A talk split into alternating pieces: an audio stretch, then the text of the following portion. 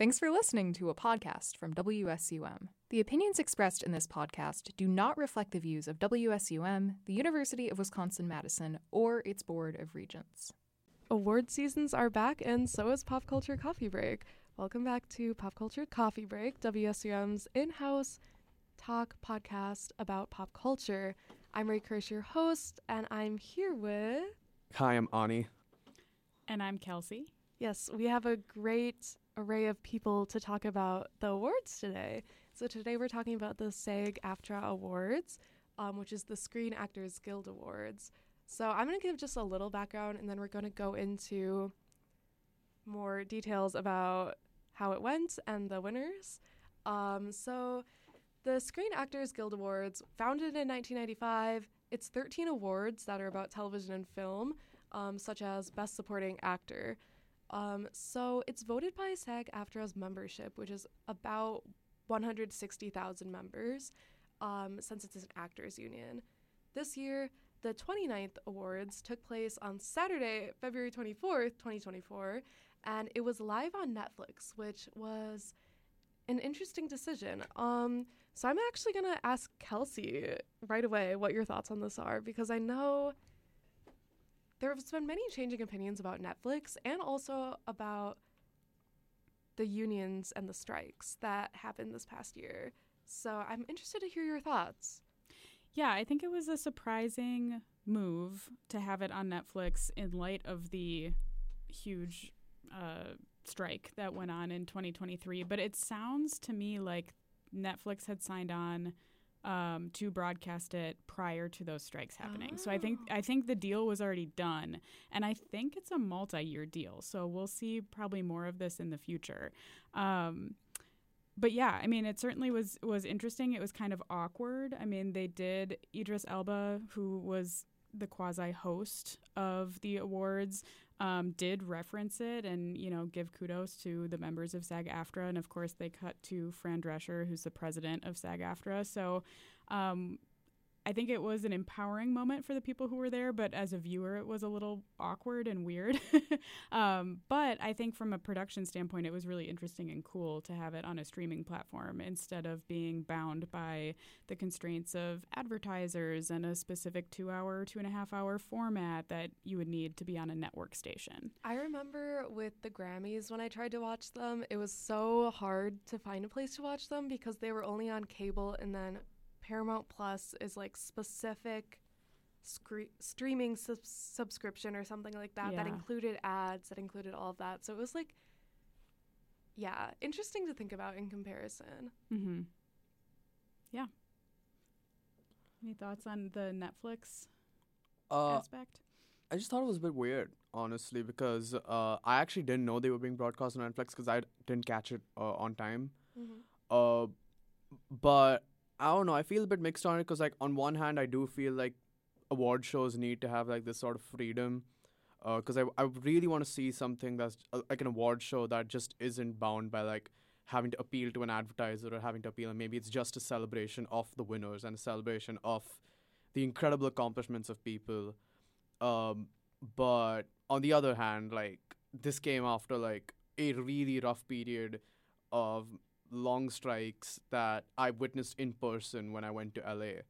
And also when a lot of those points of those strikes were based on streaming and how hard and harsh some of the things and restrictions of streaming are onto actors.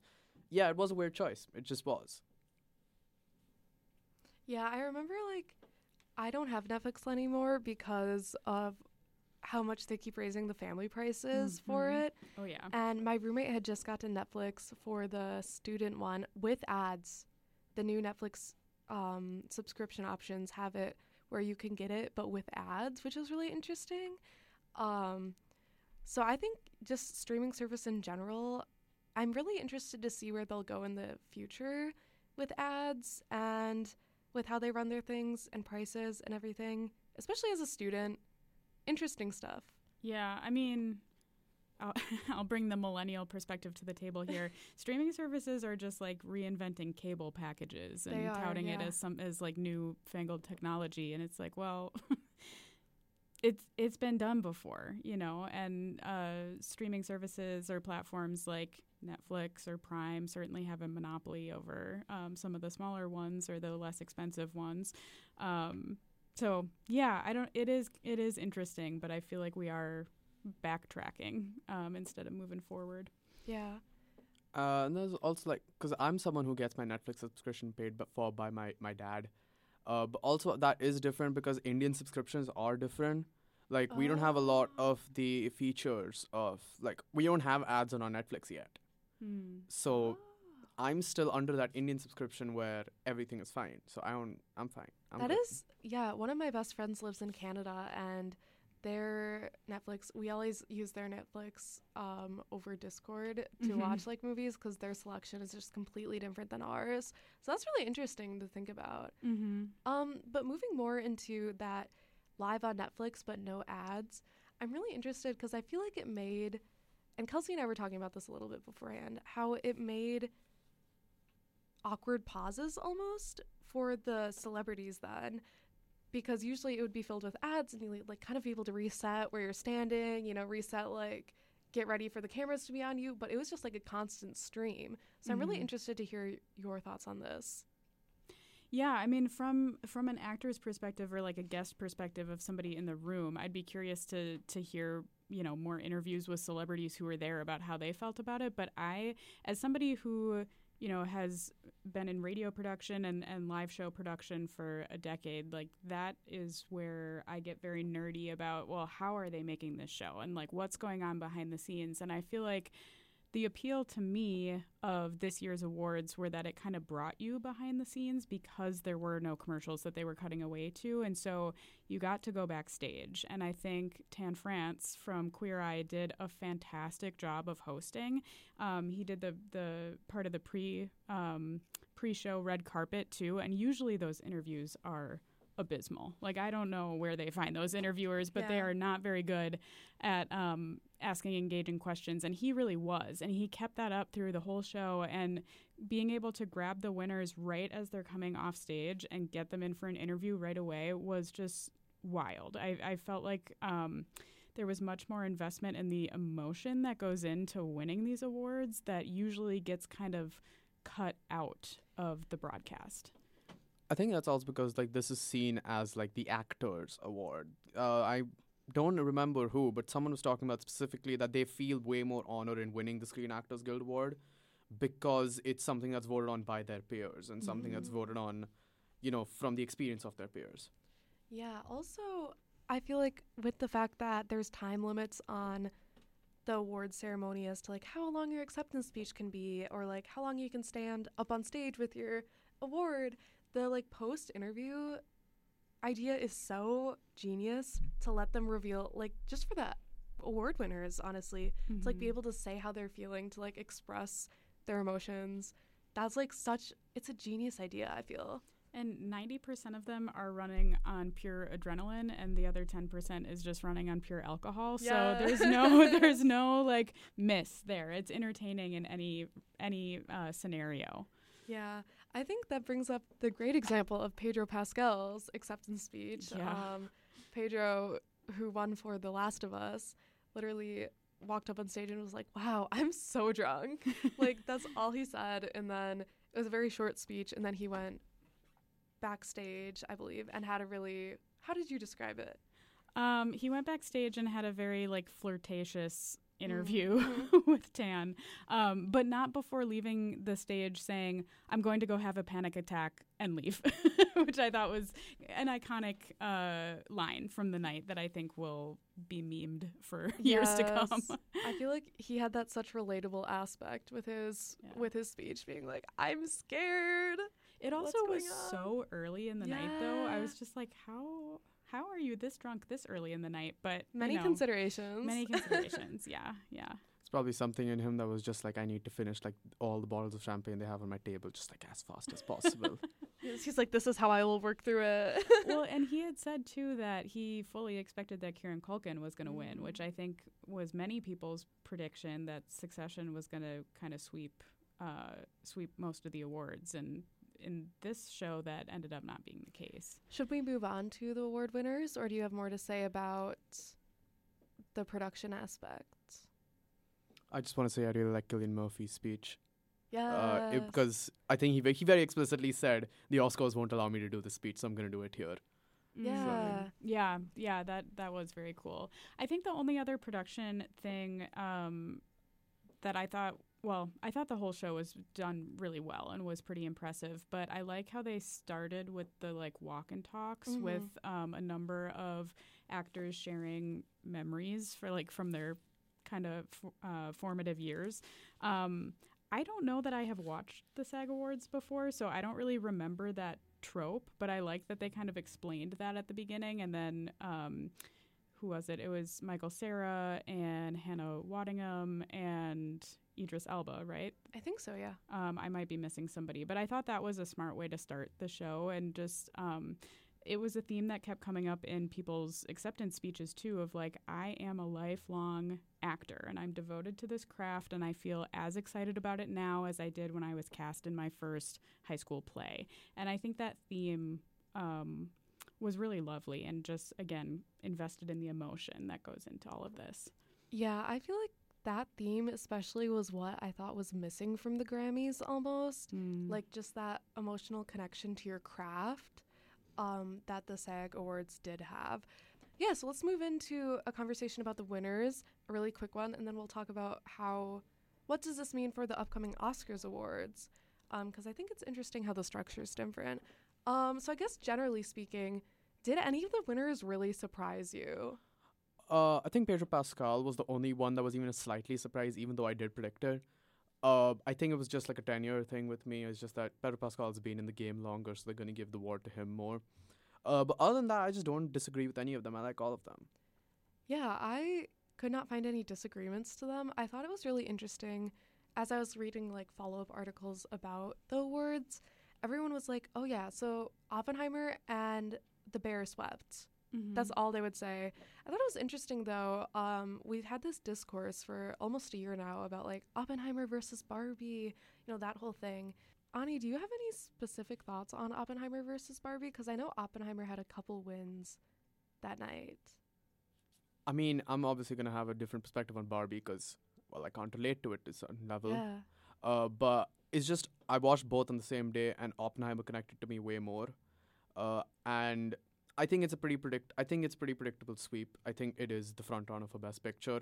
However, I have this sneaking suspicion that Barbie's gonna win Best Picture Mm. purely because of the backlash, because that's what they did to Argo. The reason Argo won in 2012 is because there was so much backlash because they didn't nominate any of the actors, and then it won, and then everyone was like, "Why did Argo win?" Yeah, so you think that at the Oscars it's going to be a completely different route? Um, I think the oh, actor awards are going to remain the same, Yeah. but I definitely think that Best Picture that now this Best Picture one is in the air. no, I I have to agree with you cuz I thought that I loved Oppenheimer a lot more than Barbie and maybe it's just cuz like I nerd I'm a com art student. I nerd out over like production themes and I was like, wow, the sound, the cinematography, it's so cool. And so I was just sitting there like having a whole revolution during the film. Um, and I, I like Barbie's messaging and I think it was very highly produced. But I was I like I couldn't be mad about either of them winning over another because I think they were both so highly produced. Yeah, so I'm in the minority in this room in that I liked Barbie way more than I liked Oppenheimer. That's valid. Like Oppenheimer, Yeah, I it is a valid saw once in theaters and planned to never see again. Um, Barbie, I saw twice in theaters and can't wait to watch it from the comfort of my couch. So it is um, on it's on Prime now. Is it Yeah. okay? I'll have to check that out. Or But maybe Hulu. Okay, Yeah. one of one of the streaming giants. Um, it's just wild that like we're still that the Barbenheimer discourse still continues because truly it it could not be more apples and oranges, right? Like there is no reason that these two films would be compared had they not been released on the same day. And so that like that is just wild that it still factors into, you know, how we think about awards and who's winning awards and things like that. Um because otherwise like there's nothing similar about them at all. I think it's also that there is an aspect of it that it was sort of Barbie versus Nolan Right. because it like it was revealed later on that it was released specifically on that date to punish Nolan, uh, because he left he left the production company of Barbie. Like he, had I don't exactly remember which one, but that was the whole storyline into why they picked that certain day. Hmm. That's interesting. I, didn't, know, that. Yeah.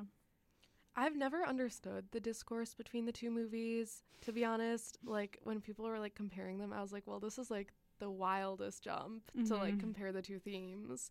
Um, or anything like production value, Yeah. casting, demographic. Like Completely there's there different. they in a Venn diagram. There the only overlap is the release date. Yeah. But going into that, I'm curious, kind of jumping off of what Ani was mentioning, what does this mean for the upcoming Oscars? So, the difference between the Oscars and the SAG AFTRA Awards is that the Oscars is voted by about 9,500 voting members, which I think it was about 85% of them are not actors, as opposed to the Actors Union voting on the winners. Um, and I saw online a lot of people are expecting Oppenheimer to sweep the Oscars. But Ani, you said that you think it's gonna not sweep Best Motion, right? I think they're gonna give him. I think they're gonna give director Mm. because they hate Scorsese. They're never gonna give it to Scorsese. Uh, but other than that, I I have this sneaking suspicion they're giving it to Barbie. I genuinely do. Why do they? This is probably very known lore, but it's not known to me. Why do they hate Scorsese? Um, generally, it's because his films are quite heavy on swearing, quite heavy on violence, and the, yeah. though the Oscars have had like an affinity for that, like Scorsese's won once. I think he won for Mm. The Departed in 2006, and that's it. So like, name every single good Scorsese film. There was a chance that it was not even nominated. Because he did Killers of the F- of the Flower Moon, right? Yes, which one? Um, which Lily Best- Gladstone won Best Actress for? So deserved, by the way. Yes, which everyone has hen- been hyping up. Which a fun fact that I found out about that is she was wearing Armani, an Armani dress, which is like on the list of the top 10 fashion brands that were being worn, which is so irrelevant to me because like I don't know anything about fashion, but I was like, wow, this is so interesting to me. But I her acceptance speech I thought was really really beautiful and I Mhm. really liked it. and uh, you know their win is also like one of those like secret moments of like it's finally happened because like we went from the oscar like uh the protests of like uh native american women like going on stage to accept oscars to pr- like protest violence to now a native american person winning and like sweeping all the award shows which Yeah. is so great Yeah. And do you think she'll she'll win at the Oscars too? yeah i think i think they've already i think they won it like the moment the performance dropped Yeah, I'm so interested to hear your predictions because you said before this, Ani, that all of your like your whole list of predictions for the for the SAG Awards were true. So what does that look like for your Oscars predictions? pretty similar honestly Yeah. i've got cillian murphy Mm-hmm. because that performance is incredible. I've got Lily Gladstone because again that performance that performance is incredible. I don't think Robert Downey Jr. is the best in the field, but I think he He's well is. liked. yeah, I think he is winning. Honestly, if I had to, I'd give it to Sterling K. Sterling K. Brown. He was so good in American Fiction. And then uh, female actor Davina J. Yeah, uh, I didn't like the holdovers, which is a controversial take, but that performance is really good. So Yeah. I'm excited to hear. Maybe we'll have to do a follow up episode with Ani's thoughts on the Oscars. Mhm. Be like, this is what happened, and if it actually was with your predictions. Did you see all the films? I've seen most of them. I haven't seen uh I haven't seen Poor Things, which is the wild one. Mm. Oh, that's actually getting shown in Yeah, like this weekend here. on but Madison. uh I'm busy. So Ani said, mm, "Not for me." I've uh, I've also not seen I've also not seen Maestro, although I've been told Oh. it's by far the weakest one I in the field. also that's the one with Bradley Cooper. Bradley Yes. Cooper. I and I- liked that one. I heard he was really mad about losing some of his awards. And then Uh, I haven't well, I'm seen not surprised. It was like his life project. Yeah. He's been preparing for it for what, like nine years or something like that. Wow. Um, but I, the film was good. I thought that he was one of the weaker parts of the film, though. Like Mm. Carey Mulligan. Yeah. Um, fantastic. Like fantastic performance and nearly completely overlooked because of well Bradley Cooper like became a method actor and of like because he also Ah. wrote the film right Yeah, like, he I like think wrote so. directed and starred in it um and so that's what all the like press is about but she was fantastic Wow. Yeah, it's uh, it's apparently the weakest one. That's why it's just like I'm I'm struggling to get to it. And then I also haven't seen Nyad or Nyad. Naiad Nyad. Yeah, I That's seen it. that one oh either. my god, I've been trying to find the pronunciation of that for so long. yeah Uh, I've not seen that one because that's only been nominated for the female actor, though I want to see it. Oh yeah. And I think both um, Jodie Foster and Annette Bening were up for that one. Yeah, I haven't seen that one either. Um, yeah, I haven't seen the bear, but I thought that um, Io, so Io, Io. Yeah, I thought her speech was really beautiful, and like every time I see a clip of her, I'm like, wait, maybe I should watch the bear. she's hilarious. Yes. I wouldn't say she's hilarious in The Bear just because that's not what the role demands of her, but the the show is fantastic. And season 1 was good, but season 2 is great. And there's Yeah. one episode in the middle that is extremely intense, but it is like a feat of strength oh wow. for television production. It is so good. So I, you know, is is it getting overhyped? Maybe, maybe. But it's not like the cast asks for it to get overhyped. Yeah. It what it is very deserving of the awards that it's getting. I do wish that um uh what is the Jeremy Allen White. no, um the the other um lead male actor who keeps getting nominated alongside of Oh, him from oh. the same show. It's like Ebon Moss Oh, Bachrach or something like yeah, that. Yeah, yeah. he's really fantastic in the show, but really shines in season two. Mm. And of course, that's also getting overshadowed by Jeremy Allen White, who I think deserves every award that's coming to him. Um, but I hope that doesn't make the show kind of like burn out real Yeah, fast. I was know? I was gonna bring up Jeremy Allen White's hype because I feel like it's similar to Pedro Pascal, who like they didn't ask for this hype. Right. People just like emotionally clung on to them and were Yeah. like, "These are my men." And They're my men. and both have been doing this for a long time. I mean, Jeremy Allen White was in like 11 seasons of Shameless Yep. or however long that show was on um, and was great in that. But this character seems like it's in the same lane as his character in Shameless. And so I do, I wonder what he's going to do after this, if he's going to try to break out of that sort of like Role. kind of I mean, I he was in the Iron Claw, which was Okay. as oh, a he was. so as oh, yeah. Yeah. and yeah. but I came into the Iron Claw as a wrestling fan, so I knew the story going in, so it was quite fun. Uh, side note, I also wanted to say, uh, one of my friends has like one of my friends' uh, dad works in like the culinary industry, and he's been like working with his dad ever since he was ten. He says his life with his dad is exactly like the bear. yeah. oh no. yeah. Um, I'm trying to think of what else happened. Well, so we haven't talked at all about Babs, Barbra Streisand winning the Lifetime Achievement Award, and um, the cat was it the cast of Breaking Bad that um, Apparently, the presenters were Jennifer Aniston and Bradley Cooper. Yeah for Barbra Streisand, yeah, which I thought was odd. Um, what like what what is their connection to Barbra Streisand? Yeah, They're I so y- like surely you get like a better like a musical, like because Barbra Streisand, like the when I think of Barbra Streisand, the iconic musical voice. Yeah. Barbra Streisand is like um funny girl and oh yeah. So, you know, she's 81 years old. She's been in this industry. She's been she said that she's been a member of SAG-AFTRA um for 60 years. And they did a great like retrospective of her career and then yeah, Jennifer Aniston and Bradley Cooper. So it looks like Bradley Cooper was one of the presenters because he remade A Star Is Born in 2018, Oh which Oh, and Streisand that's starred in the 1976 version. I think Jennifer was only there um, as like the original presenter, and then she brought out Bradley Cooper as like a guest, a surprise guest presenter.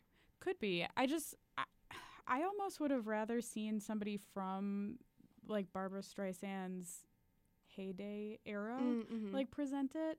Um but I, I think they both did a great job. I just I didn't immediately make those connections. Um, her speech was great, if not very long, which it couldn't have been that long if it was on a network Yeah. station. Um, I don't know why they kept cutting to Anne Hathaway, who was like very theatrically like trying to keep herself together, like keep her emotions in check. I was just like, what are we doing here? Did you notice that too? yeah. um. So I don't know. Um, but I thought she was well deserving of of the award, and she's an EGOT, so Yeah. it makes a lot of sense. Um, but yeah, I mean, an iconic voice. That's what I think of when Bob Streisand. Just yeah, because like I, I've not seen Funny Girl, but like what I I know everything. It's just- yeah, he knows Funny Girl though. yeah. Side note: Never watched the um, Indian remake of uh, Stars Born. Not It's- good. Not good. One of the worst things I've watched. Have you watched Bradley Cooper's version of it? It's not great. Yeah. it's not great. I haven't seen any version. I've of it. heard some discourse over for some reason A Star is Born is like resurfacing. Um Hmm. and it's only because they keep talking about who Bradley Cooper wanted in Lady Gaga's role that she was in. Like something about like who he had been asking for originally or like I was like, okay. It was somebody. I remember reading something about that. It was someone very different than Lady Gaga. Who was it? I have no idea, but like if that should not be a publicized thing. Like Yeah. people look for different actors all the time. Like, Right. it's like Shrek was written for Chris Farley. It's yeah. like I don't know. Why, why was Shrek the first example I thought of? Why was that the first example? I don't know. There are plenty of examples, but that's a good one. Yeah. For some reason, so Wikipedia is telling me that Beyonce was supposed to be the female role in A Star is Born, but then it was dropped because she became pregnant. oh, I don't know how true that is, though. Yeah, that's funny. If I can't imagine that film with Beyonce, she was she's so above that film. True. I mean, two very powerful vocalists, though, in the vocal realm with Lady Gaga and Beyonce. I feel they're both pretty power powerhouses with their vocals. The best thing about that film is like the ten seconds in Shallow, where it's just Lady Gaga just like unverbally screaming on the mic. That that's That the is best true. part of the I know entire movie. exactly what talk you're, what part you're talking about. Great part. But yeah, that's all we have for this episode of Pop Culture Coffee Break. You can possibly expect a regrouping for the Oscars awards that are coming up. Yeah. But until then, we will see you next time. Looking for more from WSUM? If you're craving some cutting edge music, our online stream, WSUM Free Flow, is the place to go. This internet based platform delivers the best in hyperpop, rap, punk, hip hop, and metal 24 hours a day, 7 days a week, and is home to some of our most spontaneous programming. That's WSUM Free Flow, available via WSUM.org.